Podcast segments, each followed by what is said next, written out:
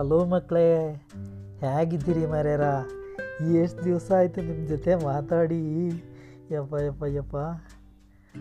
ಆ ಕುವೆಂಪು ಬರೆದಿದ್ದ ಪದ್ಯ ನೆನಪಿದ್ಯಾ? ಯಾವಾಗಲೂ ಹೇಳ್ಕೊಡ್ತಿದ್ನಲ್ಲ?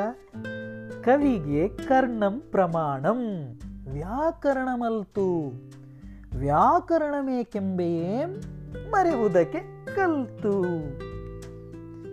ಈ ಕುವೆಂಪು ಅವರಿಗೂ ವ್ಯಾಕರಣ ಅನ್ನೋದು ಕಿರಿಕಿರಿ ಮಾಡಿತ್ತು ಅನಿಸುತ್ತೆ ಅಲ್ವಾ? ಇರಲಿ. ನನಗಂತೂ ಭಯ ಆಗಿತ್ತಪ್ಪ. ಕೊರೋನಾ ಬಂದಿದ್ದಕ್ಕಲ್ಲ ಮೂರು ಮೂರು ತಿಂಗಳು ರಜಾ ಬಂದ್ಬಿಟ್ಟು ನಮ್ಮ ಐಕ ಓದೋದನ್ನ ಬರೆಯೋದನ್ನ ಮರ್ತು ಬಿಟ್ಟವೇನೋ ಅಂತೇಳಿ. ನೀವು ಮರ್ತಿರಲ್ವ? ಅಲ್ವಾ? ಆದ್ರೂ ಏನೇನು ಕಲ್ತಿದ್ದೀರಿ? ಒಂದ್ಸಲ ಗ್ಯಾಪ್ಸ್ಗಳನ್ನ ಸರಿ, ನಾನು ಯಾರು ಅಂತ ಗೊತ್ತಾಯ್ತಾ? ನಾನು ವರ್ಣಮಾಲೆ. ಎಲ್ಲೋ ಕೇಳ್ದಂಗೈತೆ ಅನಿಸ್ತದೆ ಅಲ್ವಾ? ಎಂಟು ಪಾಸಾಗಿ ಒಂಬತ್ತನೇ ಕ್ಲಾಸಿಗೆ ಬರೋ ಮಕ್ಕಳು ಸರಿಯಾಗಿ ಕೇಳಿಸ್ಕೊಳ್ಳಿ. ಹೈಸ್ಕೂಲ್ನಾಗ ಒಬ್ರು ಮೇಷ್ಟ್ರವ್ರ ಅವರು ಹೊಸ್ದಾಗಿ ಬಂದವ್ರಿಗೆಲ್ಲ ವರ್ಣಮಾಲೆನೇ ಕೇಳೋದು. ಅದಕ್ಕೆ ವರ್ಣಮಾಲೆಯ ಚಂದ ಕಲ್ತ್ಕೊಂಡು ಇಸ್ಕೂಲ್ಗೆ ಹೋಗಿ. ನಾನು ಯಾರು ಅಂದೆ? ವರ್ಣಮಾಲೆ. ವರ್ಣಮಾಲೆ ಅಂದ್ರೆ ಏನು ಅಂತ ಯೋಚಿಸ್ತಿದ್ದೀರಾ? ವರ್ಣಮಾಲೆ ಅಂದರೆ ಅಕ್ಷರಗಳ ಮಾಲೆ. ವರ್ಣ ಅನ್ನೋ ಪದಕ್ಕೆ ಬಣ್ಣ, ಜಾತಿ ಅನ್ನೋ ಅರ್ಥದ ಜೊತೆ ಜೊತೆಗೆ ಅಕ್ಷರ ಅನ್ನುವಂಥ ಅರ್ಥವೂ ಅದ. ನಮ್ಮ ಕನ್ನಡ ಭಾಷೆಯ ನಲವತ್ತೊಂಬತ್ತು ಅಕ್ಷರಗಳನ್ನು ವೈಜ್ಞಾನಿಕವಾಗಿ ಜೋಡಿಸಿದ ಮಾಲೆಗ ವರ್ಣಮಾಲೆ ಅಂತಾರೆ. ವರ್ಣಮಾಲೆ ಅಂದ್ರೇನು?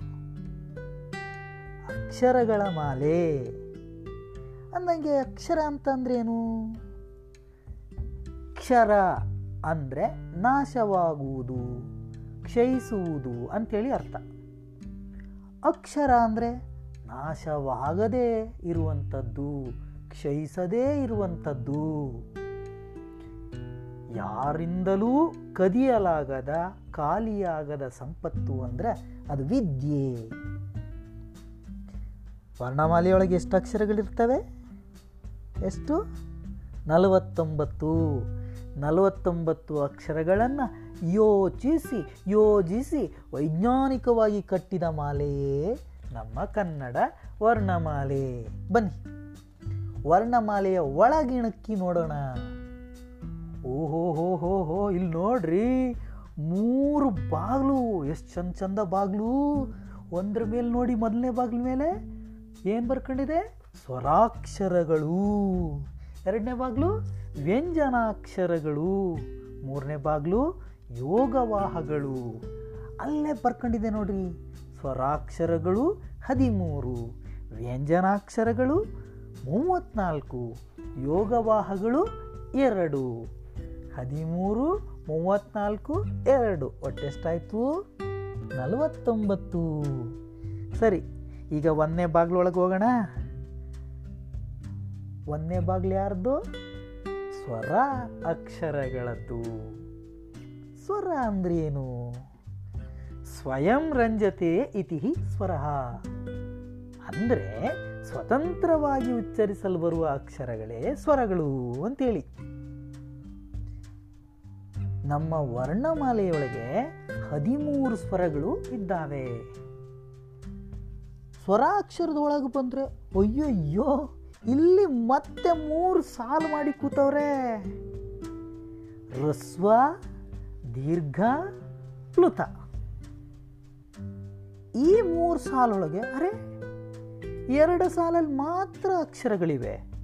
ಮೂರನೇ ಸಾಲಲ್ಲಿ ಅಕ್ಷರಗಳೇ ಇಲ್ಲ. ಸ್ವರಾಕ್ಷರಗಳು ಎಷ್ಟು ಹೇಳಿ? ಎಷ್ಟು? ಹದಿಮೂರು. ಸರಿ, ಈಗ ಒಂದೊಂದೇ ಸಾಲನ್ನ ನೋಡ್ಕೊಂಡು ಹೋಗ್ವಾ. ಒಂದನೇ ಸಾಲು ಹೃಸ್ವ ಎರಡನೇ ಸಾಲು ದೀರ್ಘ, ಮೂರನೇ ಸಾಲು ಪ್ಲುತ ಮೊದಲನೇ ಸಾಲು ರಸ್ವ ರಸ್ವ ಅಂದ್ರೇನು? ಹೃಸ್ವ ಅಂದರೆ ಚಿಕ್ಕದು.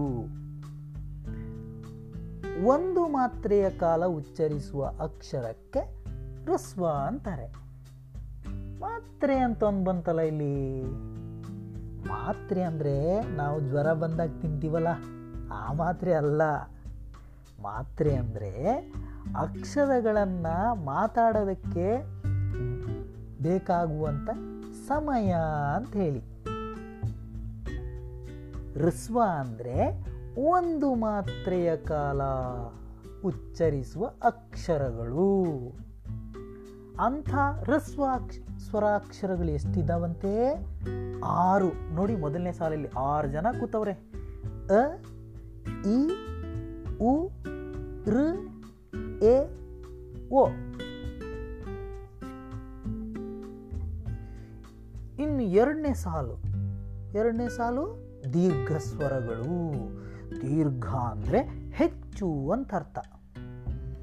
ಎರಡು ಮಾತ್ರೆಯ ಕಾಲ ಉಚ್ಚರಿಸಲ್ಪಡುವ ಸ್ವರಾಕ್ಷರಗಳನ್ನು ದೀರ್ಘ ಸ್ವರಗಳು ಅಂತಾರೆ. ನೋಡಿ ಅಲ್ಲಿ ಒಂದು, ಇಲ್ಲಿ ಎರಡು ಒನ್- ಒಂದು, ಎರಡಕ್ಕಿಂತ ಹೆಚ್ಚು.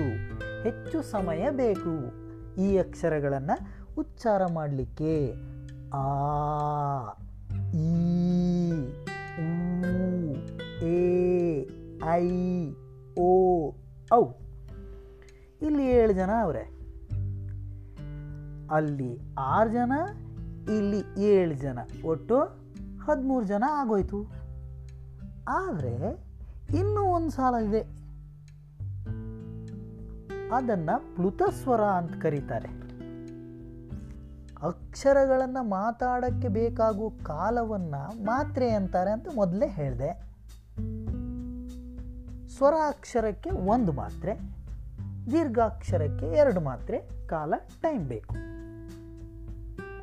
ಈ ದೀರ್ಘ ಸ್ವರದಲ್ಲಿ ಆ, ಈ ಊ ಅಂತ ಮೂರು ಜನ ಅವರಲ್ಲ? ಮೂರು ಅಕ್ಷರಗಳವಲ್ಲ?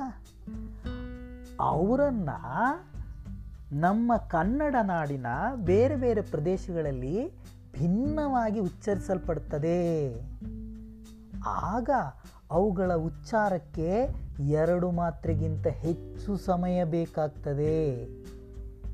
ಒಂದು ಸ್ವರಾಕ್ಷರವನ್ನು ಉಚ್ಚರಿಸಲು ಎರಡು ಮಾತ್ರೆಗಿಂತ ಹೆಚ್ಚು ಸಮಯ ಬೇಕಾದರೆ ಅಂದರೆ ಮೂರು ಮಾತ್ರೆಯ ಕಾಲದ ಸಮಯ ಬೇಕಾದರೆ ಅಂಥ ಸ್ವರವನ್ನು ಪ್ಲುತಸ್ವರ ಅಂತಾರೆ. ಪ್ಲುತಸ್ವರ ಯಾವುದು ಅಂಥೇಳಿ ಇಲ್ಲಿಲ್ಲ. ಪ್ಲುತಸ್ವರವನ್ನು ಹಾಗಾದರೆ ಗುರುತಿಸೋದು ಹೇಗೆ? ಕೇಳಿ. ಅಂಥ ಸ್ವರಗಳನ್ನು ಬರೆಯುವಾಗ ಆ ಅಕ್ಷರದ ಮುಂದೆ ಇಂಗ್ಲಿಷ್ ಭಾಷೆಯ ಎಸ್ ಅಕ್ಷರಗಳನ್ನು ಬರೆದಿರ್ತಾರೆ. ಉದಾಹರಣೆಗೆ ದೀರ್ಘಸ್ವರವಾದ ಆ ಅಕ್ಷರದ ಮುಂದೆ ಎಸ್ ಎಂದು ಬರೆದಿದ್ರೆ ಅದನ್ನು ಪ್ಲುತ ಸ್ವರ ಅಂತ ತಿಳ್ಕೋಬೇಕು. ಇದು ನಮ್ಗೆ ಸರಿಯಾಗಿ ಗೊತ್ತಾಗಬೇಕು ಅಂತಂದರೆ ಬೇಂದ್ರೆ ಅಜ್ಜನ ಪದ್ಯ ಓದಿದ್ರೆ ನಮಗೆ ಈ ಪ್ಲುತ ಸ್ವರದ ಬಳಕೆ ಗೊತ್ತಾಗ್ತದೆ. ಸಾಕಲ್ವಾ?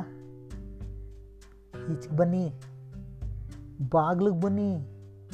ಸ್ವರಾಕ್ಷರದ ಬಾಗ್ಲಿಗೆ ಬನ್ನಿ. ಸ್ವರಾಕ್ಷರಗಳೆಷ್ಟು? ಹದಿಮೂರು. ಅದರೊಳಗೆ ಎಷ್ಟು ಸಾಲು? ಮೂರು ಸಾಲು. ಯಾವುದೆಲ್ಲ? ಋಸ್ವ, ದೀರ್ಘ, ಪ್ಲುತ ಅಂತ. ಒಂದು ಬಾಗ್ಲಿಗ ಇಷ್ಟೊತ್ತಾಯಿತು. ಆಚೆಗ ನೋಡಿ, ಇನ್ನು ಎರಡು ಬಾಗ್ಲವ. ನಾಳಕ್ಕೆ ಆ ಬಾಗ್ಲೊಳಗೆ ಇಣಕ್ ನೋಡೋಣ. ಆಯ್ತಾ? ಥ್ಯಾಂಕ್ ಯು ಮಕ್ಕಳೇ. ಓದು. ಸಂತೋಷ್ ಗುಡ್ಡಿ ಅಂಗಡಿ